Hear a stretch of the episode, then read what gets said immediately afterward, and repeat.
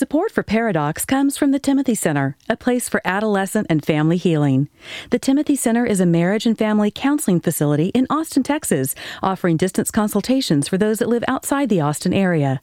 If your family is struggling and you'd like to consult with Jimmy, Josh, or one of their trained professionals, visit them at timothycenter.com.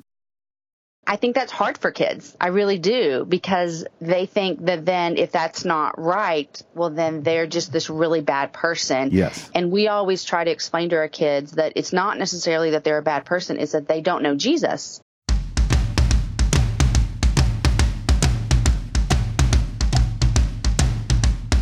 Recording live from Austin, Texas, a conversation about marriage and family that guys won't want to turn off.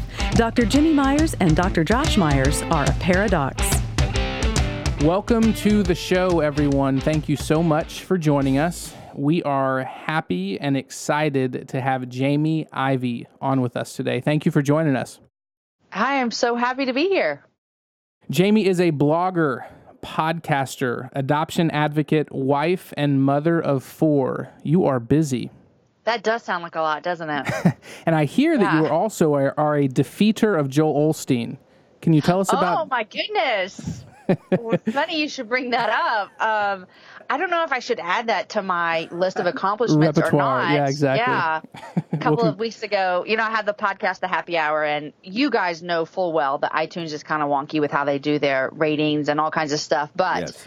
there was a day a couple of months ago when The Happy Hour was at the number one spot on the Faith and Religion podcast, and Joel Osteen was right behind me. So Oh, that's fantastic. Yes, so it was a it was a fun day. There have been many times I've been close to him, and so it was fun to see my show above his. And you know I don't know why that's fun to us, but I bet he still had a smile on his face and a very perky attitude. I'm sure he doesn't even know. Let's be real. he, he doesn't. You know, he has a podcast. I'm sure. Now, speaking of your podcast, The Happy Hour, um, you know, anyone that's listened to it, it's just, it just absolutely hits the perfect tone as you sit down with friends and you discuss issues that are so common. Uh, you know, among all your listeners, we personally want to thank you because you know our our goal really is to find ways in which to to bring guys into this discussion. Um, you know, women always beat us to the relational punch, and so uh, we saw your your your your happy hour uh, concept, and so we went. Well, it's perfect. We'll have happy hours and just have an open bar, I that's even and better. then all the guys would come. So we're gonna we thank you in advance Yeah, for they that would come. for that idea. Um, tell us the what, Can I come as well, though? Yes, absolutely. The door's always open. what was the what germinated in your mind to do this? Um, because it's not an easy or necessarily an inexpensive undertaking to get a the, you know to get a podcast up and running. Uh, where did this thought come from? Well, I a couple of years ago had ventured into the radio world. About five years ago, I, by a long string series of events, won a contest and landed myself on a morning radio show here in Austin. And so I found myself one Friday like a you know stay at home mom, and the next Monday I'm on air you know at 6 a.m. Yes. And that was this kind of crazy, weird journey that we went on. And I was only there for a couple months, but it kind of sparked sparked something inside of me. This I enjoyed um, having a voice in this kind of sense. I loved chatting with people. I loved hearing their stories. And so a, a couple of years later, I was a guest on a show of a friend of mine, and afterwards, I just remember thinking, I think I could actually do that. And so I decided to start a happy hour podcast, and it was just kind of like this whim. I didn't know how long it would last. And this May, I, I'm I'm at two years now. You know, I've released as the day that we're recording this, I've released um, about 88 episodes Wow. And uh, well 90 including i have some other ones as well that are kind of on fridays and so it's just been this fun thing it's a great outlet i love having conversation with women and i think my listeners are really enjoying feeling like they're part of the conversation as well Well, absolutely. And I was going to ask you, what does it feel like to have like a hundred thousand people consider you their best friend? Oh gosh, when you say it like that, it feels a little daunting. Um, you know, I meet people all the time. Just last night, my husband and I were at the movies, and this woman um, said, "Hey, I listened to your podcast." Um, the other day, I was in a doctor's office, and the guy was like, "Hey, my wife listens to your show," and you know what? They feel weird, but I love it because I do it because I want people to listen. I mean, it would be dumb if I said I want to do a show and don't want anyone to listen.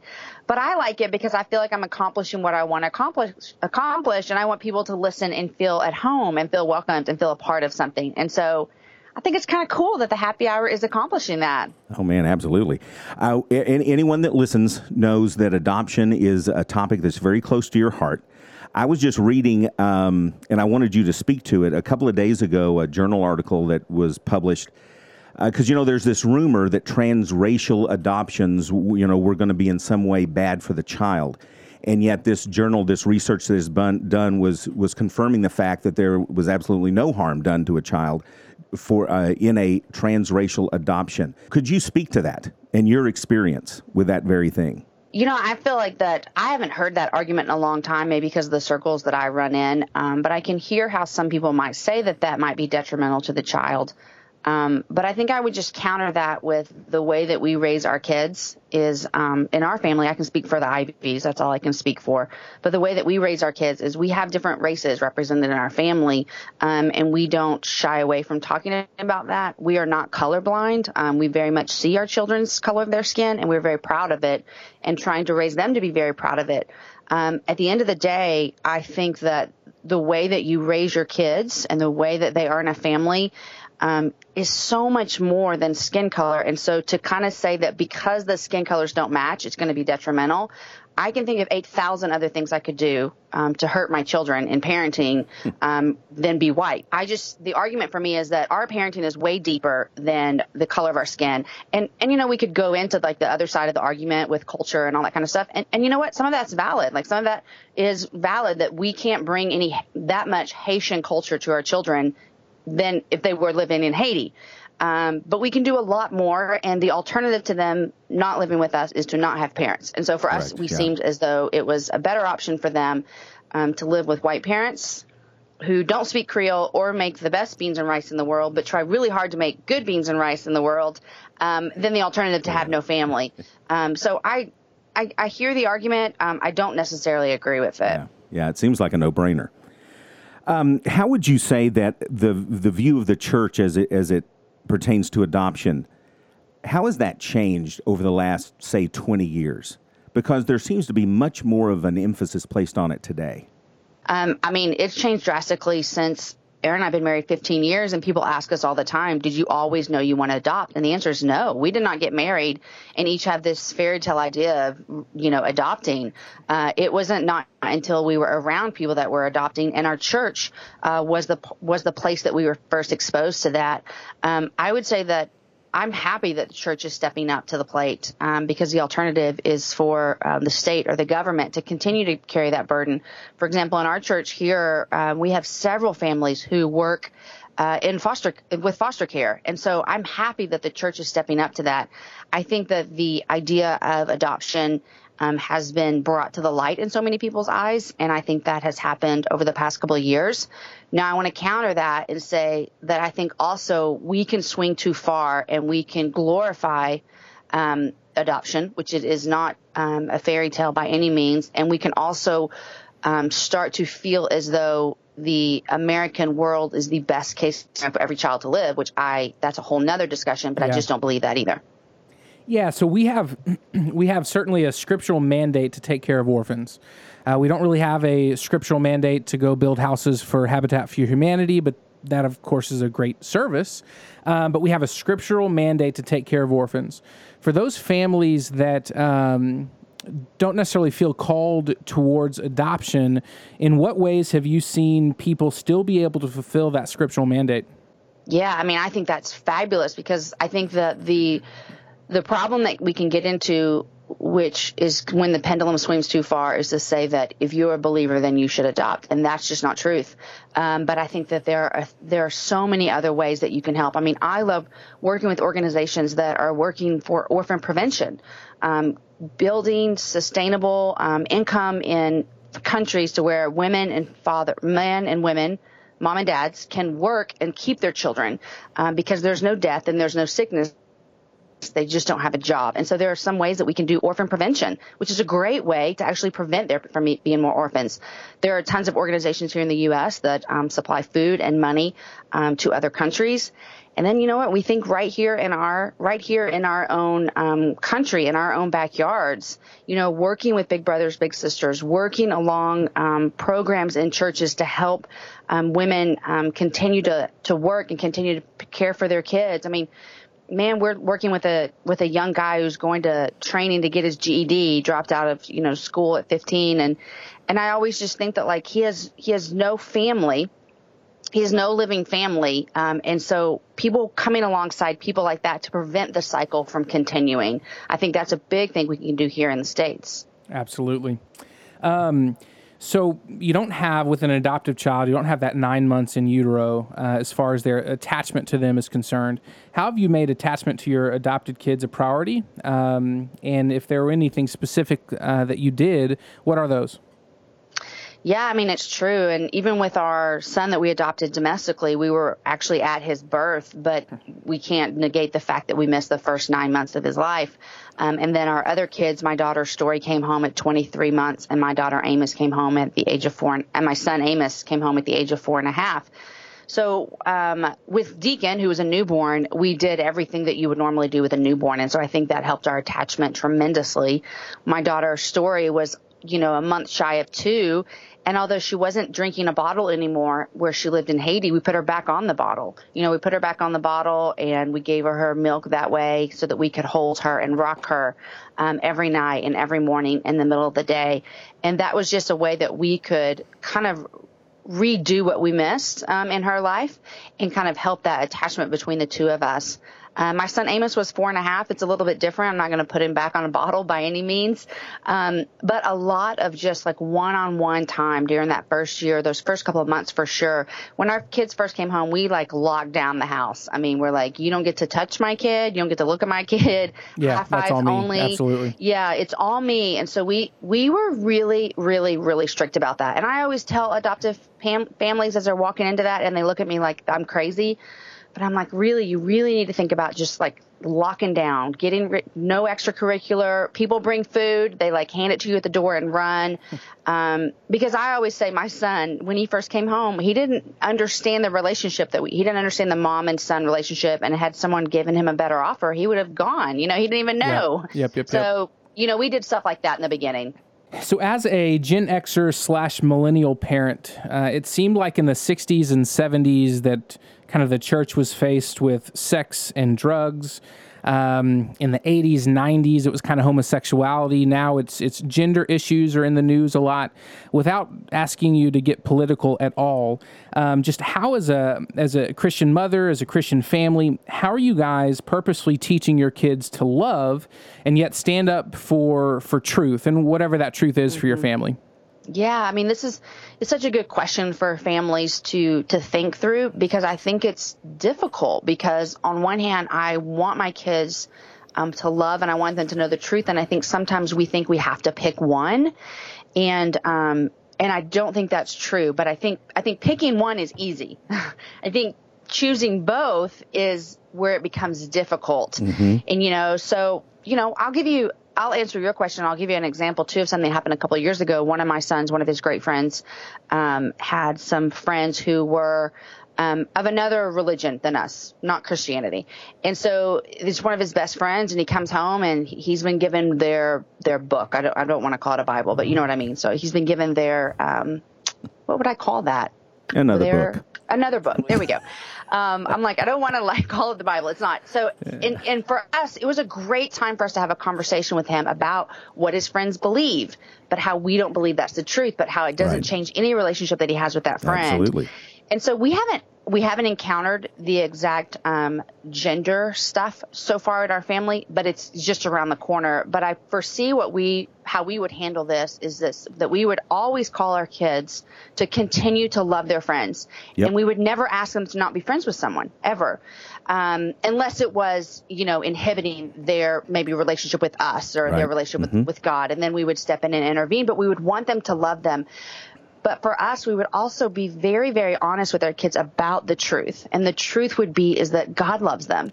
But he, but what they're doing is not under what God says is right for us and is okay and is God's plan for his children. Right. And so I think that we would just continue to impress that upon them.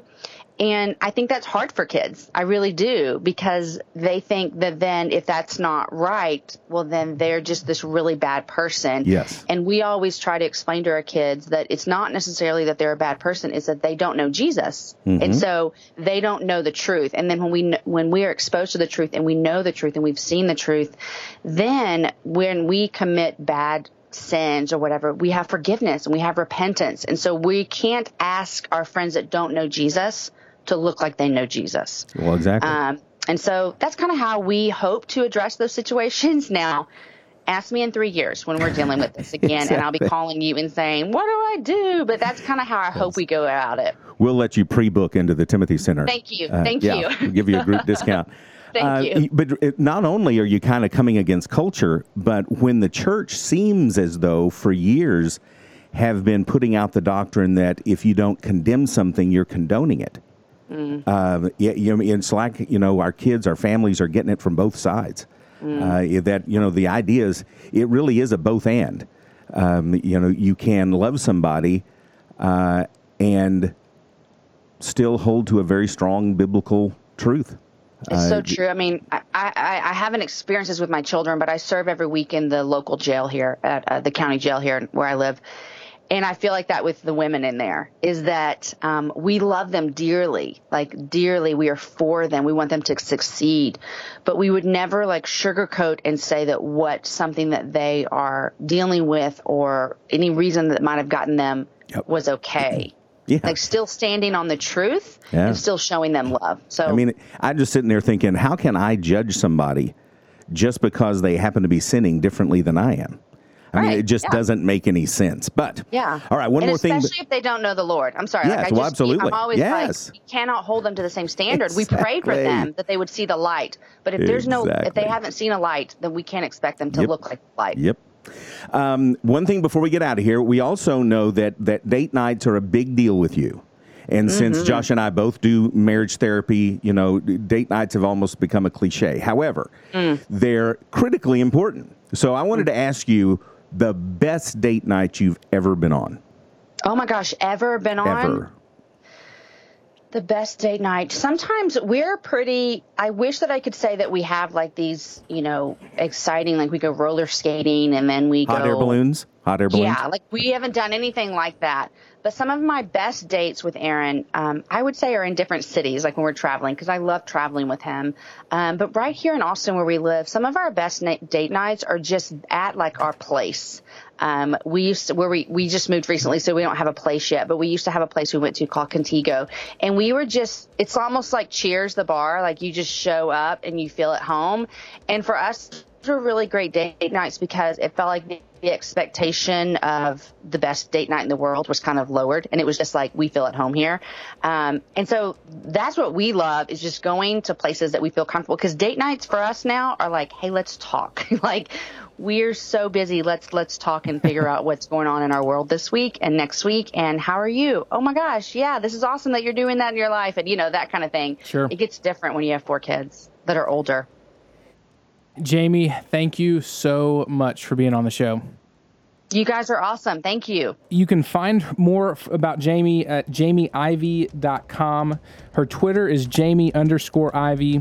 Instagram is Jamie Ivey. And then, of course, her podcast is The Happy Hour with Jamie Ivey. And uh, Jamie, if you do see this 56 year old chubby guy crashing one of your happy hours, you'll know who it is. You're welcome. All right. You can come on over. Thank you. Thank you so much. Thanks, guys. Next time on Paradox.